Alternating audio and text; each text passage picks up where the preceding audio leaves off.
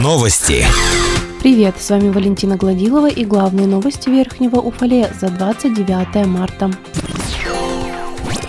Вчера состоялся отчет главы округа Сергея Тарасова перед собранием депутатов по результатам деятельности за 2021 год. В своем докладе мэр города отразил основные показатели социально-экономического развития, основные направления деятельности, достигнутые результаты. Отчет главы был принят народными избранниками.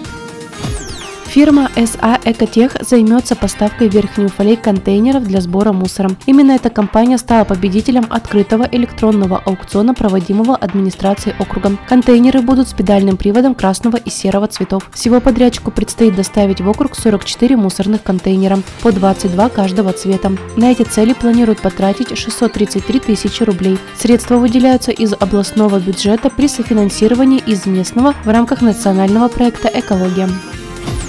27 марта уфалейские лыжники приняли участие в заключительном этапе лично-командного первенства Челябинской области по лыжным гонкам. В финале южноуральским спортсменам необходимо было показать себя в масс-старте. Соревнования прошли в Златоусте. По результатам своего выступления Данил Шаров занял 11 место на 15 километрах. По итогам всех туров первенства был составлен рейтинг команд области, который влияет на рейтинг и города, и ДЮСШ США Верхнего Уфалея.